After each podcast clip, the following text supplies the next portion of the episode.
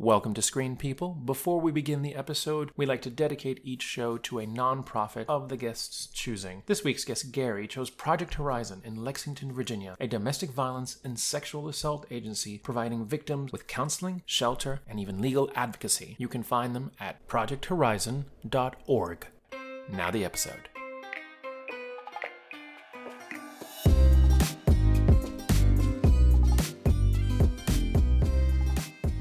All right, uh, welcome to the podcast. And like I said, I am here with our newest guest, whose name is Gary.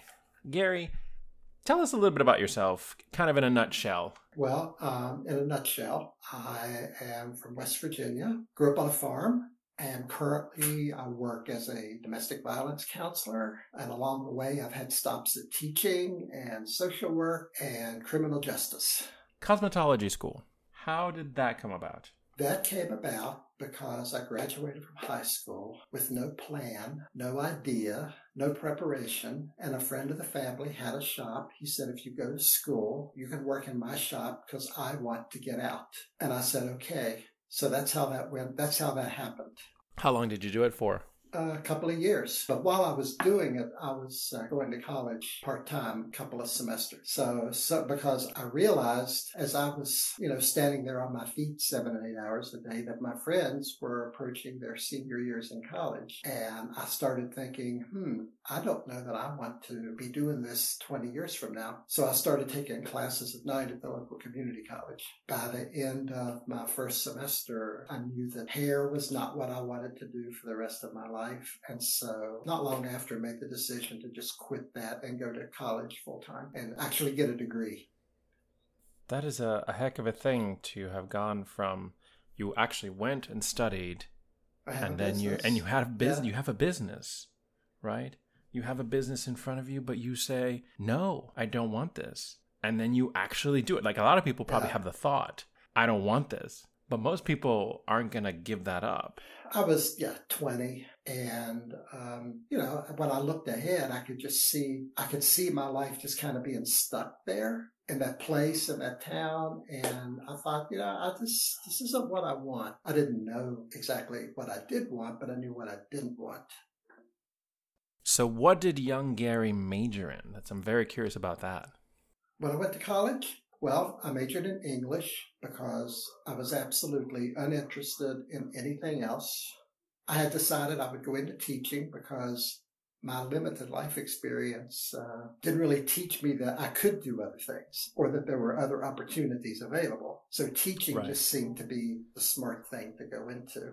And again, because I wasn't any good at anything else and had no interest in anything else, I minored in library science. So we quit hair, we became a full time student.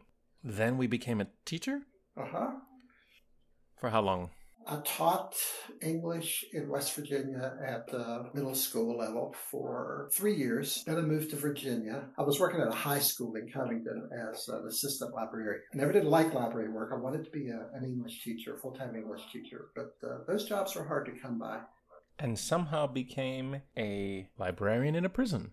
Yes, um, because I had a library degree. You know, oddly enough, every job I got, I got because I had the library science minor, nothing to do with my English degree. So that's what got me those jobs. But what I really wanted was to be an English teacher. Eventually, I figured out I didn't even like teaching because that's what happens when you go into something because it feels like your only option. So you do that for four years.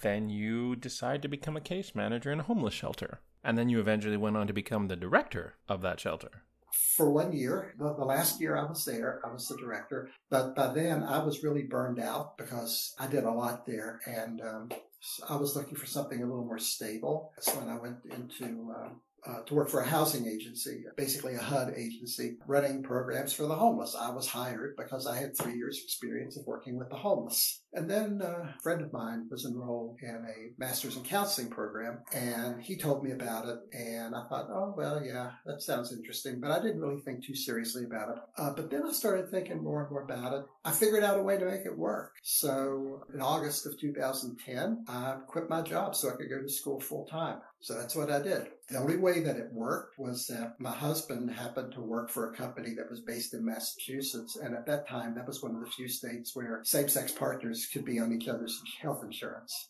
This has nothing to do with the podcast, but I think it's absolutely a lot to do with you. Just for our listeners, Gary, how long have you been with your husband? this fall uh, will be uh, 33 years. That is absolutely beautiful. Now we're going to stop talking about, you know, all of that and talk about TV and movies because that's what people are here for. So you brought up Little Shop of Horrors, which until yes. this conversation, I did not know was originally a movie from 1960 with Jack Nicholson. Yes, with a young Jack Nicholson having a small part, right? Yeah, he he was the he was the patient in the dental chair. And it was a non-musical because most people are familiar with the musical, but this predates it. This is actually what created the musical. I mean, it started with this 1960 weird dark comedy. Yeah, black and white barely 90 minutes long. I remember watching it as a kid. I don't didn't remember anything much about it. Even as an adult, I remembered watching it. I didn't know what it was because I couldn't remember a title or anything. I just remembered the image of the plant eating people. And then it would bloom with a with the face of the person that just ate. And that's what I carried with me. And it wasn't until the musical came out that it occurred to me what that movie was that I remembered from childhood. So it's 1982. Little Shop of Horrors comes out in theaters. Were you there? Uh, no, because I'm not a fan of the musical. no way. I love the old original, but I don't like the musical. I don't like the stage show, even though I've seen wow. like three productions of it, usually because friends have been in it. I don't care for the movie. You don't care for uh, even the movie, even Rick Moranis, Gary? Come on, who doesn't like Rick Moranis? Ellen Greene annoyed me. yeah, I, am glad nobody knows where I am because I would probably get hate mail, but I don't yeah, like yeah, that yeah. show. Oh, oh, the hate mail we'll get for you, Gary. I know. I Ellen know. Greene annoyed you. She Ellen did. Greene. Yes. This is her most famous role in her career. And I'm sad for her, she... and I'm happy for her simultaneously. She played it on Broadway. She did. And she played it in the movie. Yes, and I don't like And then um I'm sorry, I, I, I misspoke. I apologize. I misread my okay. notes. 1982 is not when the movie yeah. came out. That's when the musical came out on Broadway. 1986 is when Little Shop of Horrors came out with Rick Moranis and Ellen Greene, who we have already established Gary is not a fan of. He does not subscribe to her fan club. Tell me about the Mary Tyler Moore show. Well, I just remember watching that for the first time and just being struck by how different it was. It looked different. It sounded different. People talked like people. The conversations sounded very natural and very realistic. Mary Tyler Moore predates, you know, me, so I had to do research. She plays Mary Richards. She's single. She goes into a news agency and ends up becoming an associate producer. Later on, as the show goes on, she becomes a producer. And when the show ends, she's not married. She's single. The show ends with her being a single, successful woman. Yeah. When she died, she was hailed as like a feminist icon, even though she didn't necessarily set out to be, but she was a pioneer. Oprah Winfrey and a lot of big name news anchors cite her as an influence for them choosing to go into journalism. Yeah, it was pretty revolutionary for the time. You know, I was looking at the show. The show dealt with issues of equal pay, premarital sex, homosexuality, infidelity, divorce, yeah. intimate marital problems. There was even an episode where Mary went to jail for refusing to disclose the source. The other thing that really got to me was at some point in the show, they even dealt with addiction through her. Yeah. Not through yeah. a secondary character, but through her, the lead, which I thought was just wow, amazing that this character, again, this is the show ran from 1970 to 1977, and we are dealing with these issues. And its its influence is still felt. You know, a lot of shows that like Thirty Rock. Uh, Tina Fey said that when she was developing Thirty Rock, the Mary Tyler Moore Show was her template. That's the kind of influence it had, and still has. Now we get to the to the modern times. Real quick, what is your go to when you're feeling down and you need something to pick you up? What is your go to? Okay, I have two. Actually, I have three, I guess. Golden Girls is always there. Frasier. because now that I'm a counselor, I have a whole new appreciation for Frasier that I didn't have before. And I love the sophistication and the wit and the farcical elements of it. And Schitt's Creek.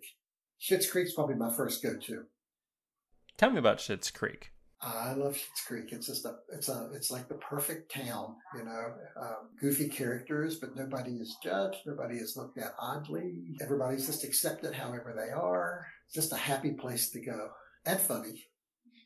I, I love that Schitt's Creek is kind of an underdog story. Not even like okay, so the show itself is, but but the actual creation of the show and the popularity of the show as this small Canadian show that accidentally became a hit in the United States. They're as surprised as anybody. Yes. Oh, they they couldn't believe it because they had already filmed portions of it, you know, and so then suddenly they like became these rock stars out of nowhere. It got bigger than even they expected it was going to get, so they're surprised too. Even now, now that the show's over. I love that. I love that. I think it's fascinating. I love that too. Why do you like that show so much? Those characters are all so different. Not different from each other, but just different from anything else that I've seen. And I'm fascinated by how those characters were created. It's real and it's believable. Which is funny because the show often, especially at the beginning, is people at their most exaggerated state to an extent. Uh, at least the family, the Roses, are are extreme. All of them are extreme well, I would say as a counselor that they're all they've all been traumatized and they're reacting to their trauma in the first season, and then they gradually calm down as this show goes on. And once you've been through the whole thing, if you look from beginning to end, you can see the whole series as a story, as a one continuous story, rather than a series of isolated episodes. All right, last question. What would you like to see next?